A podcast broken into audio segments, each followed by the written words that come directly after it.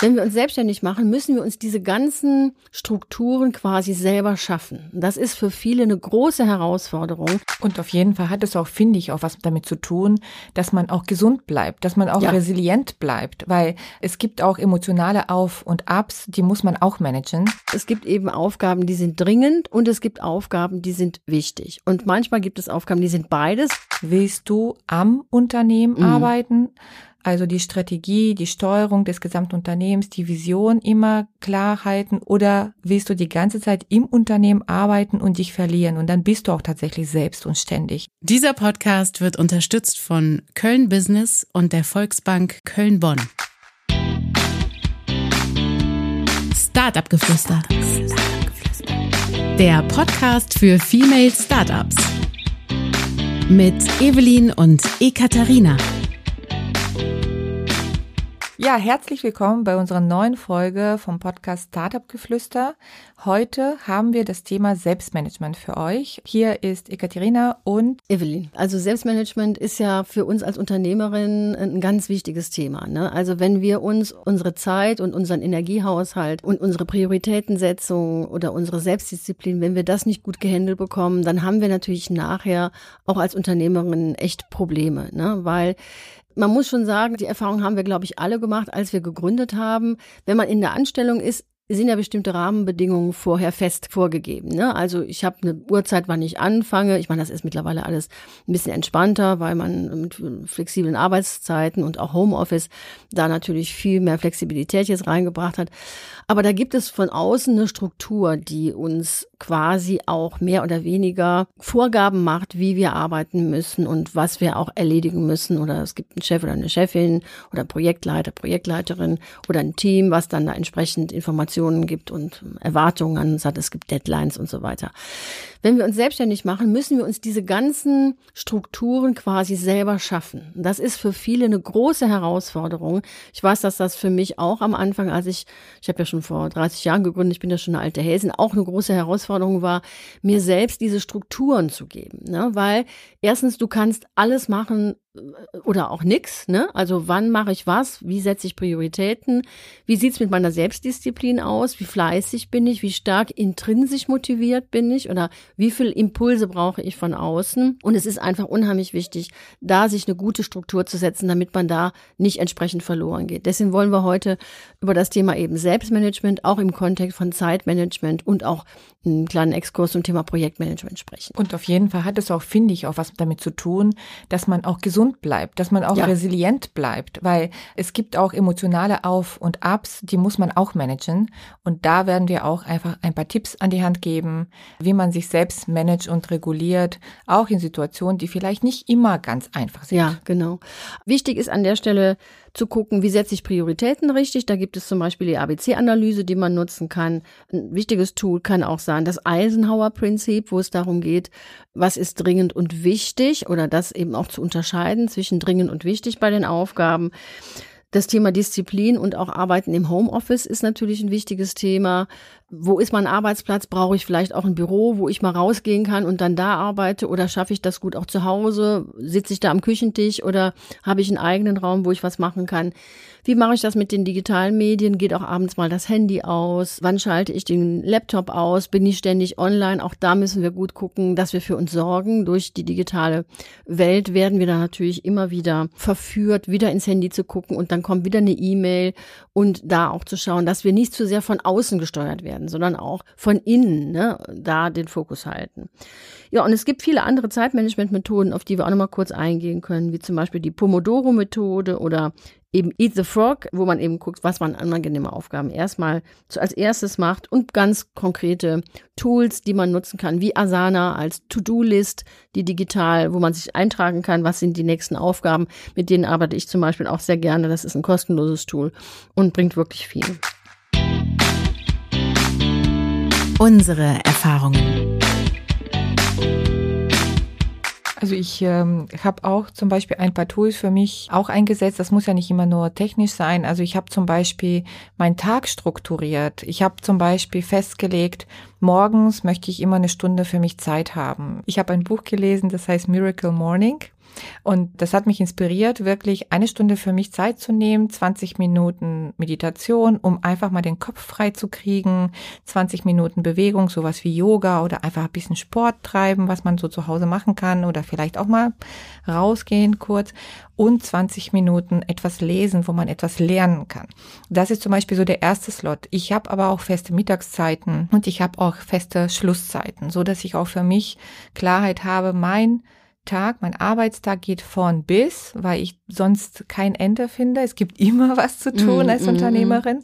Und das ist zum Beispiel auch, finde ich, ein Tool, sich alleine den Tag zu strukturieren. Ich koche auch wirklich alle paar Tage auch für mich, auch ich koche auch vor, so dass ich auch wirklich selbstgekochtes Essen, was genug Vitamine zu mir führt, habe oder auch, dass ich jeden Tag 10.000 Schritte mache, indem ich dreimal am Tag rausgehe und spazieren gehe. Also mm. das sind so meine Strukturen. Vielleicht ist das auch ein auf jeden Fall. Selbstmanagement-Tool. Total, das ist auf jeden Fall wichtig, da gut für sich zu sorgen einfach.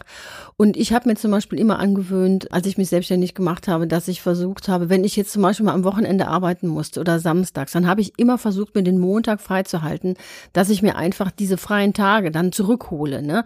Also ich bin überhaupt kein Fan davon, wenn Leute sagen, ja, ja, am Anfang muss man sich halt unheimlich reinhängen, man arbeitet so durch und macht gar keine Pause, macht auch keinen Urlaub. Da halte ich überhaupt nichts von, sondern selbst ihr müsst, und ständig. Genau, ne? genau, selbst und ständig. Nein. Und ich, es ist viel wichtiger, dass ihr gut für euch sorgt und dass ihr das schafft, das Geld zu verdienen in der Zeit am besten wirklich dann auch gegebenenfalls mit den 40 Stunden und nicht mit 60 Stunden, wie das immer so gesagt wird. Eine Selbstständige müssen 60, 80 Stunden arbeiten. Das kann Phasen geben, wo es heiß hergeht und gerade am Anfang arbeitet man auch schon mal was mehr. Aber das Ziel sollte immer sein, dass ich in einer normalen Arbeitszeit es schaffe, meinen Gewinn zu erwirtschaften, von dem ich leben kann, dass das Unternehmen sich dann trägt. So, und ich bin gar kein Fan davon, dass man sich da so selber ausbeutet und sich in Aufgaben verzettelt, die keinen Umsatz bringen, die nichts bringen. Da äh, ist immer eine große Gefahr, den Fokus eben zu verlieren. Ne? Ja, also ich bin totale Gegnerin von diesem Selbst und ständig. Ne? Mhm. Das ist auch mhm. etwas, was man so in den Köpfen der Menschen verfestigt. Da kann man sich wirklich davon frei machen. Und äh, das ist nämlich einfach selbstgesteuert. Das ist auch so, dass ich das Gefühl habe, es ist cool, dass man immer beschäftigt ist. Mm, es ist mm, cool, dass mm. man immer total viel Stress hat. Nein, ich will doch einfach ein sinnhaftes Leben führen, wo ich gutes Geld mit verdiene, mm. wo ich Spaß an meinem Job habe und ich was bewirken kann. Das ist, glaube ich, auch das, was die vielen Gründerinnen und Gründer grundsätzlich auch wollen mit ihrem Startup. Die Basics. Wir geben nachher auch nochmal so ein paar Büchertipps, die sich zu dem Thema auch anbieten, wie ihr nochmal lesen könnt. Das gehen wir dann auch in den Shownotes nochmal rein. Ich wollte nochmal auf das Thema Zeitmanagement kommen und gerne dieses Eisenhower-Prinzip kurz erklären, was ich sehr wichtig finde, insgesamt zur Unternehmenssteuerung. Ihr wollt ja als Unternehmerin da wirklich auch erfolgreich sein. Und da ist es gut, immer wieder zu unterscheiden. Es gibt eben Aufgaben, die sind dringend und es gibt Aufgaben, die sind wichtig. Und manchmal gibt es Aufgaben, die sind beides, dringend und wichtig. Das ist dann quasi die erste Kategorie, das muss dann unbedingt gemacht werden. Ne? Aber es gibt auch viele Aufgaben, die sind wichtig, also wesentlich für die weitere Strategie eures geschäftlichen Erfolges. Die sind aber nicht so dringend. Da ist alles, was so strategische Arbeit betrifft, zum Beispiel mit dabei. Und ähm, da ist es wichtig, dass diese Sachen nicht aus dem Blick verloren werden, weil die meisten folgen eigentlich nur, da gibt es so vier Quadranten beim Eisenhower-Prinzip eben unter diese Kategorie, ne, dringend und wichtig oder eben nicht so dringend und äh, trotzdem wichtig und so weiter. Und da muss man gucken, dass man nicht nur diese vermeintlich dringenden Sachen abarbeitet und sich um die strategischen, wichtigen Sachen nicht kümmert, die eben auch wichtig sind, aber nicht dringend. Das ist wichtig, dieses Prinzip auch immer wieder mal auf die einzelnen Aufgaben anzuwenden. Was ich auch noch sehr empfehlen kann, ist die sogenannte Pomodoro-Methode. Das kennen manche vielleicht schon. Es ist von jemandem erfunden worden, der hat so eine Eieruhr benutzt, die war in Form einer Tomate, daher kommt der Name. Und zwar sagt man dann, man arbeitet 25 Minuten, stellt die Eieruhr und nach 25 Minuten macht man dann eine fünfminütige Pause. Also immer wieder kleine Pausen sich einzubauen. Man kann das ja mit dem Handy machen, indem man einfach den Timer sich stellt. Ne? Oder eben auch sagt, in der Mittagspause, ich esse dann zu Mittag und gucke nicht währenddessen noch in die E-Mails rein oder daddel am Handy rum, sondern mache wirklich eine Auszeit, indem ich esse und die Handys bleiben aus und hm, ich gucke auch nicht ins Laptop. Ne? Ja, genau. Ich äh, finde es auf jeden Fall auch wichtig, dass man ganz gewisse Zeiten sich auch festlegt, wann man zum Beispiel die E-Mails checkt. Also ich habe auch da oft die Tendenz, dass ich mal gerade an Tagen, wo ich mich auf etwas freue, eine freudige Nachricht erwarte von jemand, dass ich dann öfter schaue. Aber da gehört auch Disziplin dazu, zu sagen, nein, ich gucke mir die E-Mails eigentlich nur beispielsweise zwischen halb zwölf und zwölf an ja. und morgens vielleicht auch nochmal. Also, dass man das wirklich auch mal drei Stunden ausmacht, dass man auch wirklich diese Pop-up-Nachrichten, die mhm. dann kommen, mhm. ob auf dem Handy oder auf dem Watch, was man hat, ne, überall ist man irgendwie vernetzt und dann ploppen diese Dinger dann auf, dass man das auch ausschaltet und sagt, E-Mails schaue ich nur in bestimmten Zeitfenstern und beantworte sie dann auch. Das wäre vielleicht auch so ein bisschen passend für diese Pomodoro-Technik, dass man Zeitfenster für Aufgaben hat. Auf jeden Fall. Oder einen ganzen Tag vielleicht nur für kreative Aufgaben. Mhm, ne? Mhm. Also wenn ich jetzt als Social Media Manager oder Managerin arbeite, dann brauche ich auch mal einen Tag, wo ich erstmal meine Gedanken fließen lassen kann. Mhm. Dann kann ich mir den ganzen Tag dafür freiräumen und dann nehme ich zum Beispiel alle Reels auf an mhm, einem Tag. Mhm. Und dann gibt's auch keine E-Mails checken und nichts. Genau, das ist auch gut, sich immer so Zeitfenster zu bauen und auch einen Kalender natürlich zu nutzen. Ich arbeite mit dem Google-Kalender zum Beispiel und da trage ich mir auch immer Zeiten ein, an denen ich dann eben sowas machen möchte. Ich mache quasi einen Termin mit mir selber und trage dann ein, also da will ich jetzt an einem bestimmten inhaltlichen Thema arbeiten, keine Ahnung, äh, Female Startups, wie ist da die Entwicklung oder bestimmte Seminare vorbereiten und blocke mir diese Termine wirklich. Ne? Und gerade wenn man jetzt vielleicht auch Mitarbeiter und Mitarbeiterinnen hat, die Zugriff auf den Kalender haben, ist das gut, sich diese Sachen auch einzubauen, mhm. gleich als feste Termine mit sich selbst, damit dann in der Zeit eben nicht Sachen und Termine vergeben werden oder Anrufe reingestellt werden. Also wenn man jetzt äh, entsprechend Mitarbeiter und Mitarbeiterinnen hätte. Aber für einen selber ist das auch gut, sich so ein Commitment zu machen.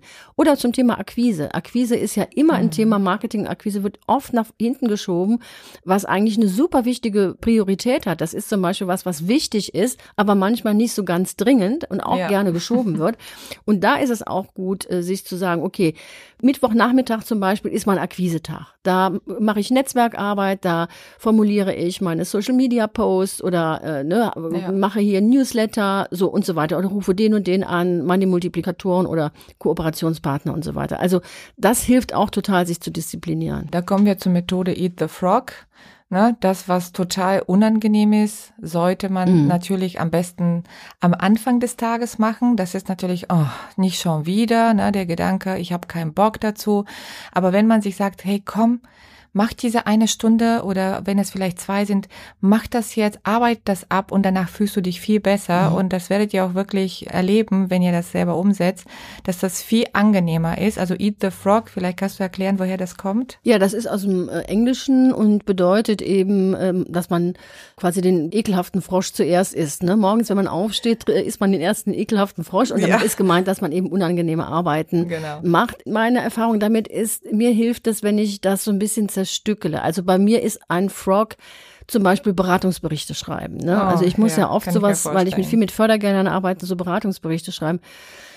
Oh, das ist für mich ein riesen, riesen fieser Frosch, ne? Und mir hilft das, wenn ich das so ein bisschen zerstückele, dass ich einfach so das in Elemente einteile, dass ich sage, also es sind vielleicht vier Arbeitseinheiten und dann eben mich auch zwinge, früh dann den Frosch zu essen sozusagen und dann da entsprechend schon erste Schritte zu machen und dann schlafe ich noch mal ein, zwei Nächte drüber und dann mache ich weiter so. Mhm. Und das hilft mir, weil ich dann nicht diese Riesenaufgabe vor mir habe, wo ja. ich überhaupt keinen Bock drauf habe, sondern ich, ich zerteile mir das in kleine. Einheiten und dann wird es einfacher für mich, das zu verdauen sozusagen oder ja. zu bearbeiten. Ja, ja, das hängt davon ab, ob die Aufgabe groß ist ja, ne? oder klein. Also ich sag mal so, es gibt ja unterschiedliche Arten und dementsprechend macht man das entweder an einem Tag, in einer Stunde oder an mehreren. Das ist auch stimmt ein guter Tipp. Also einen ganzen Tag würde ich es auch nicht aushalten. Genau. Was vielleicht auch noch wichtig ist an der Stelle, können wir noch mal kurz über sowas wie auch agile Methoden sprechen. Also dass wir Zeitmanagement und Selbstmanagement auch im Thema der Agilität so ein bisschen uns angucken. Unter agilen Methoden versteht man ja eben, das sind so flexible Arbeitseinheiten, äh, in denen man arbeiten kann und die auch teilweise eher kundenorientiert sind. Oder zum Beispiel eine agile Methode ist das sogenannte Kanban Board, also wo man Aufgaben unterteilt aus dem agilen Projektmanagement in To Do, Doing, Done und ein Backlog zu haben. Und ein gutes Tool, was man da nutzen kann, ist das Trello Board. Das gibt's auch in der kostenlosen Version und für dann weiterführende Aufgaben auch in der Premium Bezahlversion. Und da kann man sehr gut Projektmanagement auch mit dem Team mitmachen, dass man da, ne, alle sind in dem Trello-Board mit drin und posten ihre Aufgaben. Alternativ gibt es noch Slack als Projektmanagement-Tool, wo noch eine zusätzliche Funktion mit drin ist bei Slack, wo man auch miteinander chatten kann, also wo auch eine Konversation stattfinden kann. Das ist bei, bei Trello in der Form so nicht möglich. Aber das sind auch gute digitale Hilfsmethoden, agile Methoden, mit denen ihr auch euch selbst besser managen könnt und damit auch das Projekt.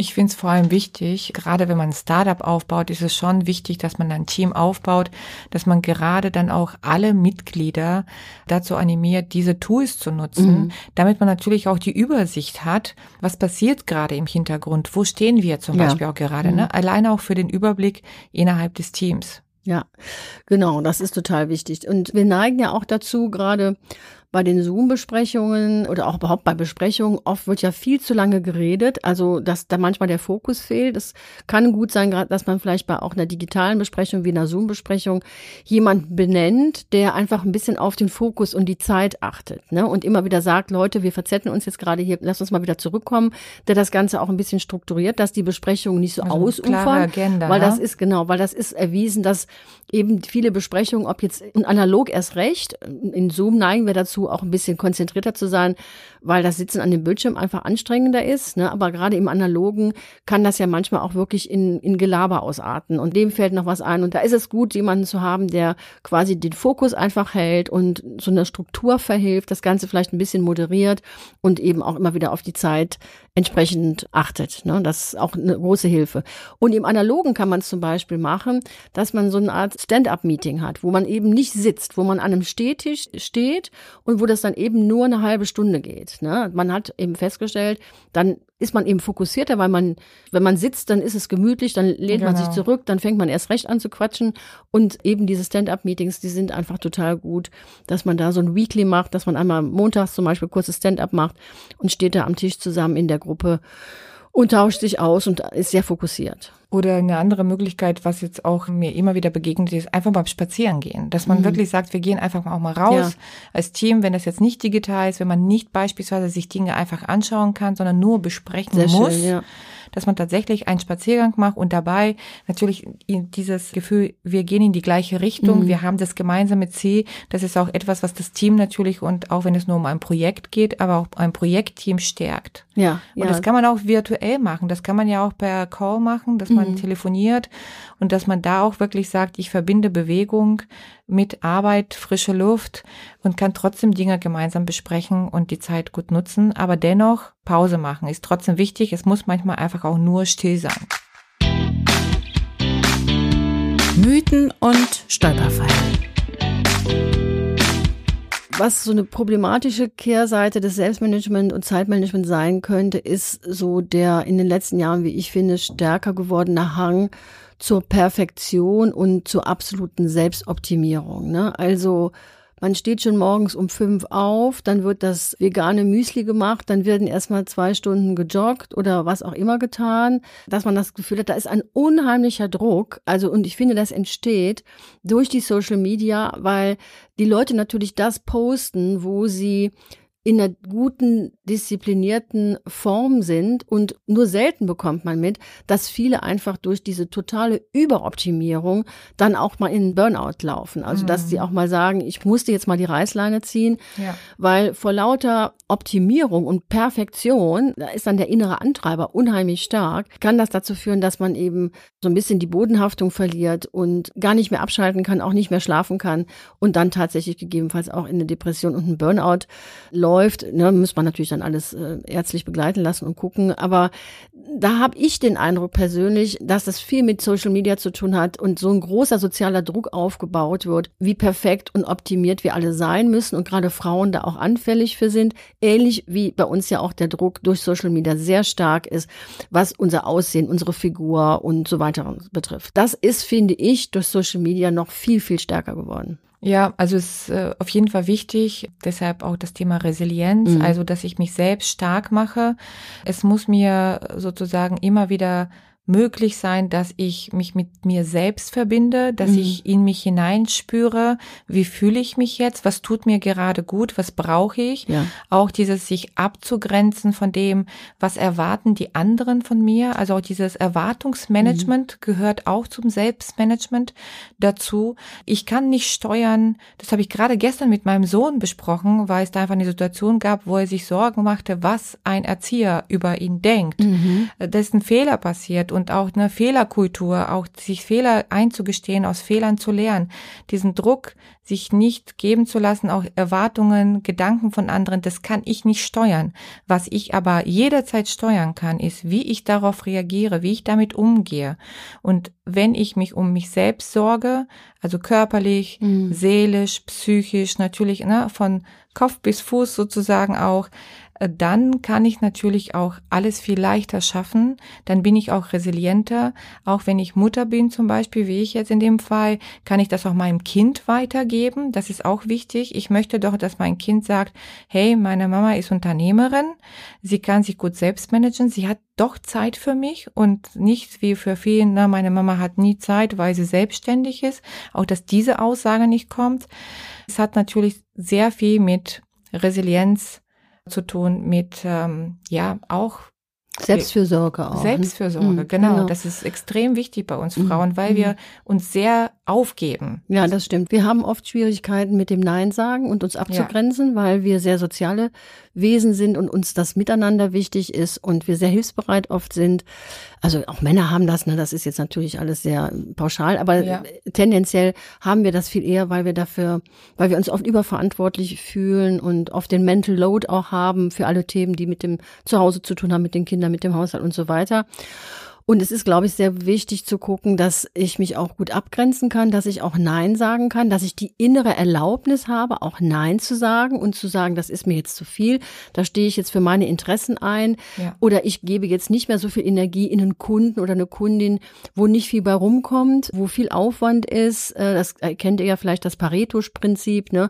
80 Prozent der Kunden machen manchmal 20 Prozent des Umsatzes und umgekehrt 20 Prozent der Kunden machen 80 Prozent des Umsatzes und die Kunden Kunden, die nur wenig Umsatz machen, bringen, bringen uns total viel Arbeit, weil die ständige ja. Fragen haben. Und da ist es auch wichtig, gut für sich zu sorgen und wirklich auch abzugrenzen und Nein zu sagen. Also ich habe gerade gestern mich ganz liebevoll und gut mit einer Kundin abgegrenzt und habe gesagt, ich möchte jetzt gerne die Beratung beenden, weil wir einfach nicht weitergekommen sind und ich auch keine Lust mehr hatte, ständig an der Kundin rumzuzerren, die nicht weiterkam, aus unterschiedlichen Gründen, weil sie auch noch in der Festanstellung ist und eigentlich jetzt mit der Gründung am Anfang im Moment noch total überfordert ist. Und es ist noch nicht dran, die braucht noch ein paar Monate und dann geht das los. Und dann haben wir einfach die Beratung unterbrochen und knüpfen dann hoffentlich im nächsten Jahr dann nochmal an. Und da bin ich total froh, weil ich war super frustriert, wie der Beratungsprozess gelaufen ist und habe die ganze Zeit gedacht, was kann ich denn jetzt machen? Wie kann ich sie unterstützen? Und ich hatte das Gefühl, das Beste ist zu sagen, ich ziehe jetzt hier die Reißleine. Wir mhm. machen jetzt einfach einen Break. Das bringt nichts. Das hat sich total gut aufgelöst. Ne? Ja, ja, also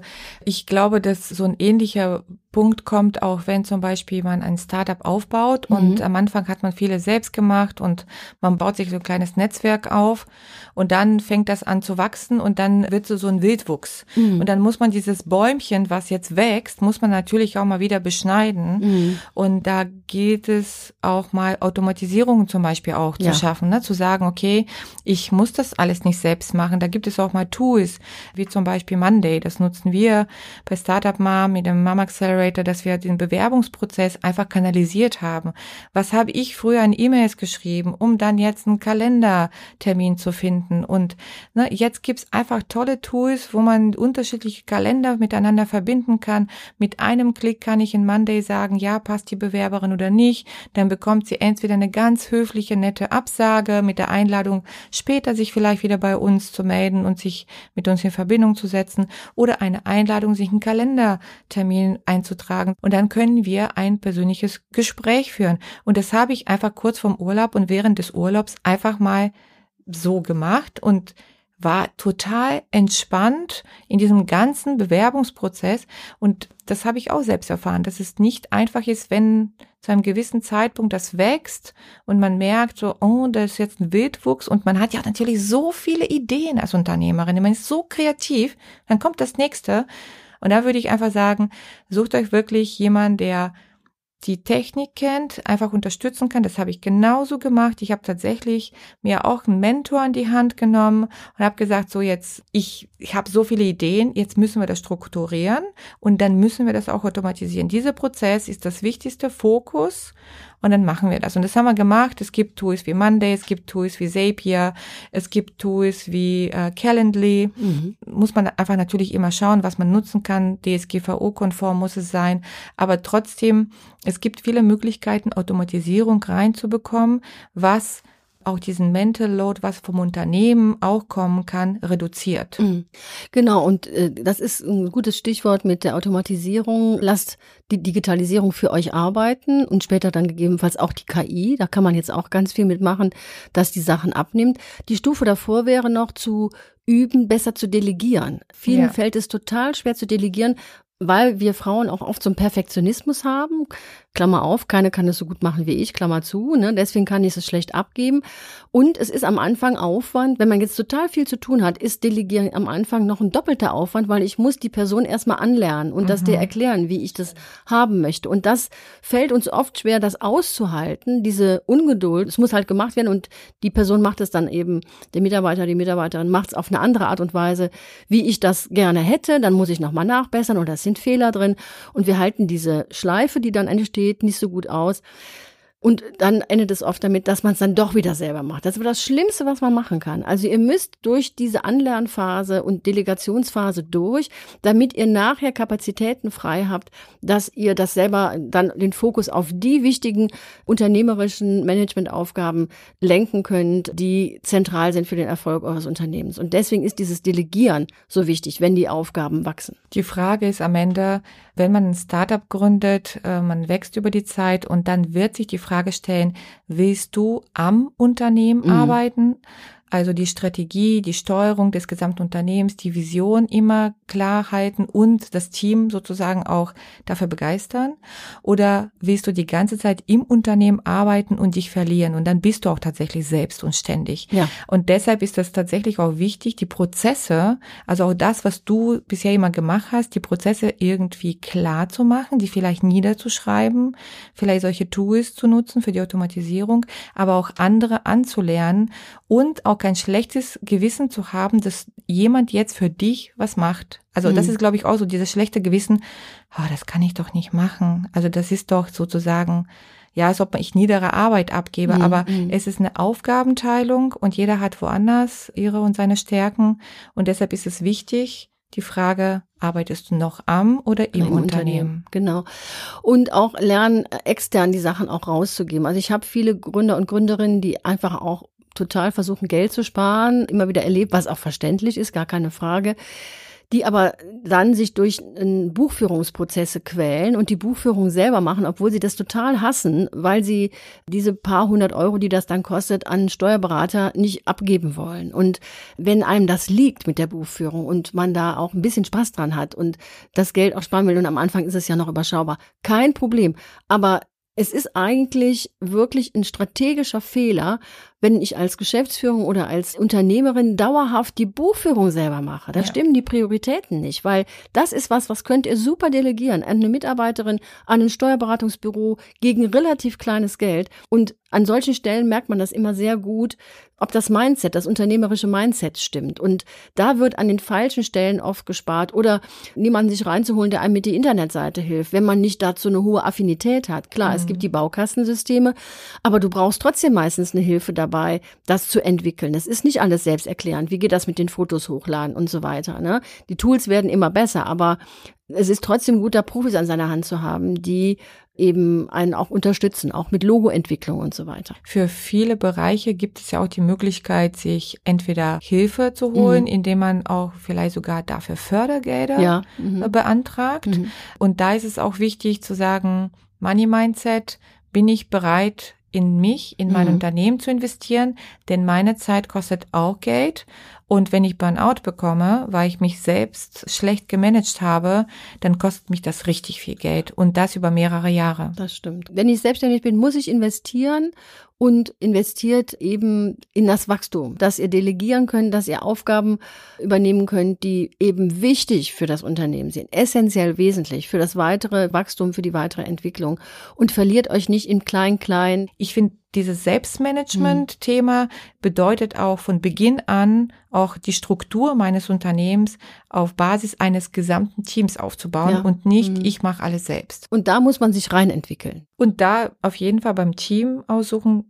also die gleiche Werte, auch in Bezug auf das Selbstmanagement-Thema, die gleiche Werte, dass man sagt, okay, wir machen gemeinsam Pausen, wir achten aufeinander. Wenn jemand permanent bis in die Nächte arbeitet, am nächsten Tag wieder da ist, vielleicht einfach mal nachzufragen, hey, ist das denn notwendig? Willst du nicht mal eine Pause machen? Äh, vielleicht einfach auch mal eine Couch im Büro haben, wo man sich vielleicht auch mal ein bisschen ausruhen kann oder einen Ruheraum haben, wo man vielleicht einfach so ein bisschen meditiert für sich. Also auch das über die Zeit für sich zu schaffen. Oder wenn man sagt, ich arbeite vom Wohnzimmer aus mit meinem Startup, vielleicht einfach mal die Räumlichkeiten wechseln und dann sagen, ne, jedes Teammitglied hat die Möglichkeit, sich dann zuzuschalten, wenn die gerade können und äh, sonst verabreden wir feste Zeiten. Also ich finde, nicht nur ich alleine, sondern ich muss auf das ganze Team dann auch achten, wenn ich Startup gründe, dieses Selbstmanagement für sich zu leben. Weil wenn einer krank wird, das äh, hatte ich letztens erlebt bei einem Startup. Der Co-Founder hat einen Herzinfarkt bekommen, raucht zwei Schachteln pro Tag Zigaretten ui, ui. und äh, hat absolut kein Verständnis dafür, dass er jetzt sein Leben ändern muss. Und die Co-Founder ist natürlich jetzt auch am Limit. Also das heißt, da kann die Lage kippen, wenn ein Mitglied hm. dieses Selbstmanagement nicht hat.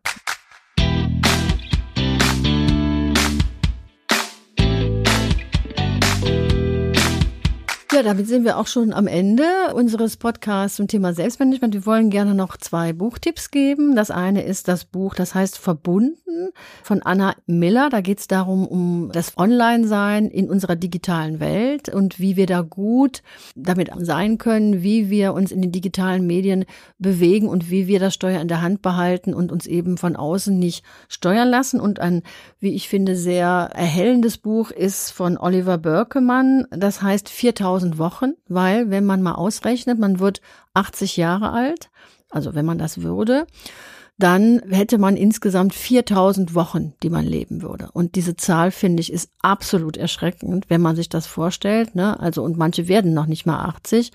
Und dann mal auszurechnen, okay, wie alt bin ich jetzt? Wie viele Wochen habe ich jetzt schon hinter mir? Wie viele sind vielleicht noch vor mir? Und dann merkt man mal ganz schnell, dass nicht mehr so viel Zeit da ist. Und das hilft unheimlich. Das Buch ist auch ganz toll geschrieben, sich nochmal wirklich zu fokussieren auf die Dinge, die wirklich essentiell sind, die wirklich wichtig mhm. sind. Was liegt mir wirklich am Herzen? Womit möchte ich meine Zeit verbringen? Muss ich stundenlang mir Katzenvideos bei Instagram angucken? Nee, muss ich nicht. Ne? Ich muss auch nicht jedem Pop-up, was auf dem Handy ist, folgen. Ich kann das auch ausstellen und so weiter. Also und auch nicht jeden Kunden oder und jede nicht jeden Kundin Kunden, annehmen. genau. Ganz genau, ne? Also das hilft einfach nochmal total, den Fokus zu halten. Wir stellen das auch nochmal in die Show Notes rein. Ja, schön, dass ihr wieder dabei wart. Vielleicht wollt ihr uns einfach auf Social Media erzählen, ähm, welche Tools vielleicht ihr nutzt, die wir hier nicht erwähnt haben, welche Tipps ihr vielleicht ganz wertvoll fandet. Unter startupgeflüster.podcast findet ihr uns auf Instagram und natürlich können wir da sehr gut uns miteinander austauschen. Schreibt uns, folgt uns, erzählt einfach das weiter und passt auf euch auf.